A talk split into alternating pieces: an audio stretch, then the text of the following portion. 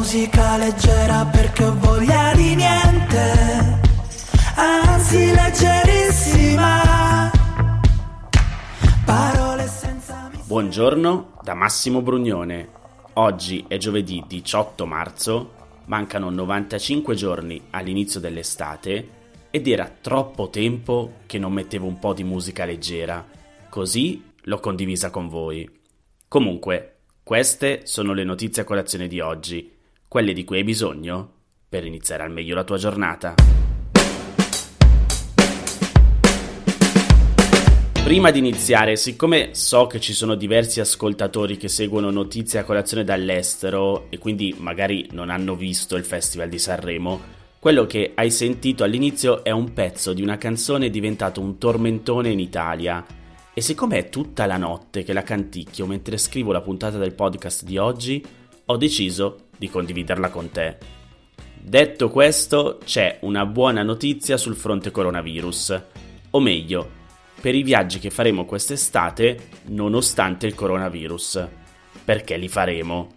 Come scrive il Corriere della Sera, la Commissione europea ha presentato ieri la proposta legislativa di creare un certificato digitale verde, Digital Green Certificate, una proposta nota come passaporto vaccinale per facilitare la libera circolazione sicura all'interno dell'Unione Europea durante la pandemia. La definizione è imprecisa, ma l'idea che ha guidato la Commissione nel dare vita a questa proposta è quella di creare un certificato per evitare divisioni e blocchi tra i Paesi membri dell'Unione Europea e facilitare gli spostamenti dei cittadini europei, specie in vista dell'estate. Una precisazione: la proposta della Commissione non è ancora operativa e potrebbe ancora essere modificata. Dovrà infatti essere approvata secondo la normale procedura di codecisione, presumibilmente accelerata per consentirne l'entrata in vigore in tempi rapidi, e per essere pronta prima dell'estate deve essere adottata rapidamente dal Parlamento europeo e dal Consiglio. Comunque, quello che sappiamo è che il certificato permetterà di viaggiare per turismo a tre condizioni. La prima è che ci si sia vaccinati, con uno qualsiasi dei vaccini approvati e utilizzati sul territorio dell'Unione Europea, ma gli Stati membri possono decidere di accettare altri vaccini in aggiunta per consentire l'accesso a vaccini di paesi dove sono in uso altri vaccini. La seconda è che si sia negativi a un tampone. E la terza condizione che si sia guariti dal Covid, il che è dimostrabile attraverso un test sierologico. Il certificato includerà un insieme limitato di informazioni con nome, data di nascita, data di rilascio, informazioni rilevanti su vaccino, test o recupero e un identificatore univoco del certificato. E questi dati possono essere controllati solo per confermare e verificare l'autenticità e la validità dei certificati. Il documento sarà valido in tutti gli stati dell'Unione Europea e aperto a Islanda, Liechtenstein, Norvegia e Svizzera. Dovrebbe essere disponibile da giugno, sarà disponibile sia in versione cartacea che digitale e sarà legalmente vincolante per gli stati membri. Il certificato sarà gratuito e sarà disponibile nella lingua o nelle lingue ufficiali dello stato membro di rilascio e anche in inglese. La sicurezza e l'autenticità del certificato saranno garantite da un QR code che conterrà le informazioni chiave necessarie e una firma digitale per assicurarsi che il certificato sia autentico. Uno Stato membro potrà continuare a imporre la quarantena o test ai titolari di un certificato verde digitale, ma dovrà notificarlo alla Commissione e a tutti gli altri Stati membri e dovrà giustificare la decisione. Per quanto riguarda la durata, la Commissione ha spiegato che sarà temporanea e verrà sospesa una volta che l'Organizzazione Mondiale della Sanità dichiarerà la fine dell'emergenza sanitaria internazionale. Secondo un rapporto del National Intelligence Council, l'organo che riunisce le varie agenzie dell'intelligence statunitense, il governo russo avrebbe cercato di favorire la rielezione di Donald Trump alle elezioni presidenziali del 2020, poi vinte da Joe Biden. La Russia aveva già interferito nelle elezioni statunitensi del 2016, favorendo la vittoria di Trump, ritenuto più manipolabile della sua avversaria democratica Hillary Clinton e maggiormente allineato agli obiettivi strategici russi, come l'indebolimento della NATO e del legame tra Stati Uniti e Unione Europea. Come spiega il Post, il rapporto dice che l'interferenza russa si è sviluppata in maniera diversa però rispetto al 2016. 5 anni fa i russi provarono a penetrare l'infrastruttura informatica che gestiva il voto e condizionarono il dibattito pubblico sui social network, per esempio diffondendo notizie false su Clinton anche con l'uso di profili automatizzati e servendosi di WikiLeaks per spargere informazioni imbarazzanti sul suo conto.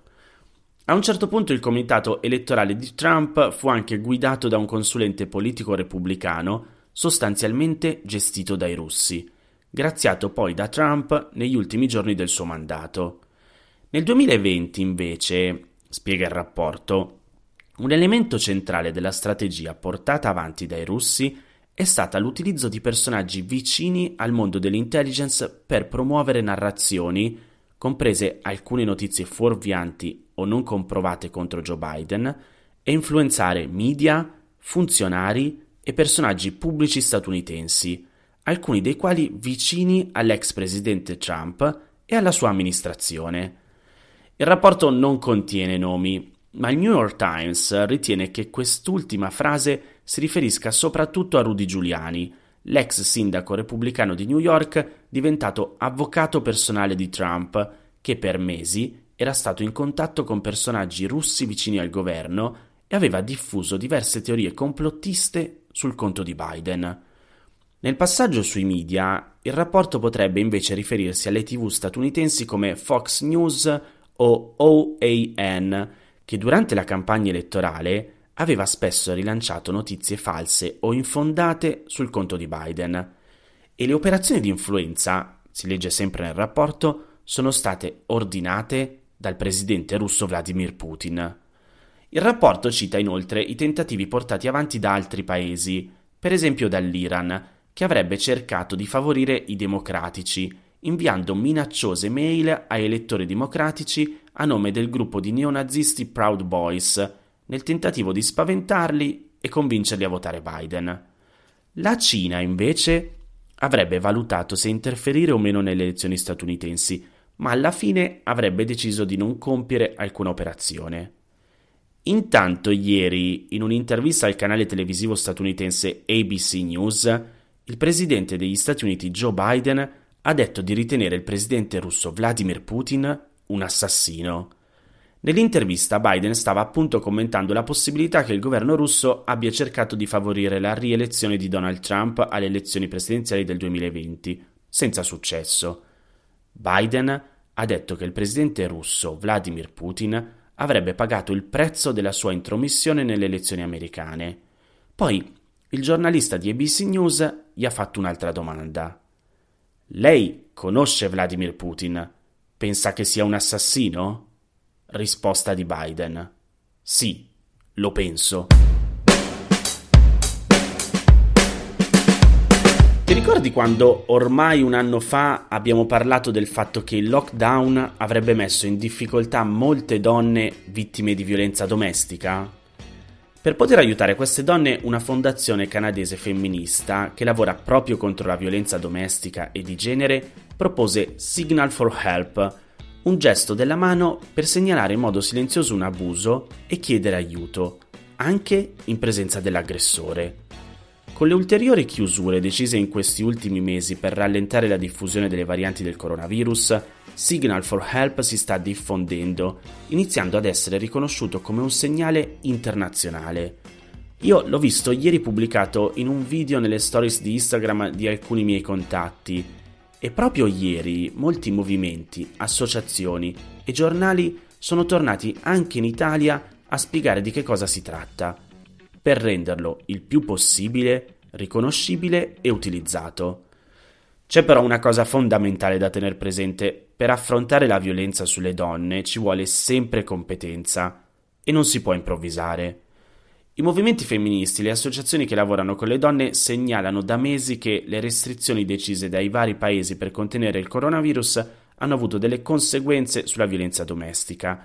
E ora ci sono diversi dati che lo confermano, tanto che l'Agenzia delle Nazioni Unite per l'uguaglianza di genere ha parlato di pandemia ombra per spiegare l'intensificarsi di abusi fisici o psicologici subiti dalle donne. Essere costrette a restare a casa e a condividere costantemente lo spazio con i propri aggressori ha creato circostanze tali da compromettere ulteriormente l'incolumità delle donne, rendendo anche più difficile chiedere aiuto. Non solo perché con l'isolamento nelle case sono venute a mancare le relazioni sociali, cioè un fattore protettivo contro la violenza domestica, ma anche perché la costante presenza del partner rende impossibile per le vittime parlare liberamente al telefono. A partire da questa consapevolezza, nell'aprile dell'anno scorso, Canadian Women's Foundation ha lanciato Signal for Help, un gesto che può aiutare alcune persone a comunicare silenziosamente che hanno bisogno di supporto. Il segnale può essere fatto durante una videochiamata o quando, ad esempio, si apre la porta di casa per ricevere un pacco. Il gesto consente nel piegare verso il palmo della mano il pollice, tenendo le altre 4 dita in alto, e poi chiuderle a pugno. Nell'articolo del post che ti inserisco nella sezione news del sito www.notiziacolazione.it c'è l'elenco di tutti i numeri telefonici dei centri antiviolenza della rete DIRE, l'associazione Donne Rete contro la violenza. Ricordo che è anche possibile chiamare il numero antiviolenza e stalking 1522, attivo 24 ore su 24 tutti i giorni dell'anno e accessibile dall'intero territorio nazionale gratuitamente, sia da rete fissa che mobile, con un'accoglienza disponibile in italiano, inglese, francese, spagnolo e arabo. In entrambi i casi si riceveranno indicazioni da persone che hanno l'esperienza e la formazione più completa per occuparsi di questa questione.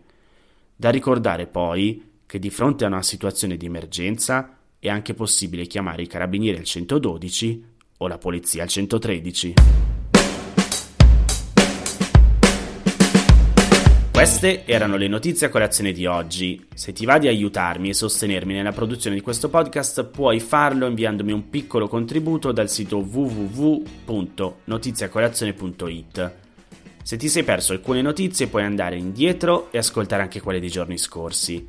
E se lo ritieni utile, puoi condividere questo podcast inviandolo a qualche amico. È disponibile su tutte le piattaforme audio. Ricordati che se vuoi puoi iscriverti al canale Telegram di Notizie a Colazione per riceverle tutte le mattine direttamente sul tuo smartphone. Oppure mandami il tuo numero di telefono alla mail notizieacolazione@gmail.com per riceverle via WhatsApp. Ti aspetto domani per iniziare insieme una nuova giornata. Un saluto da Massimo Brugnone.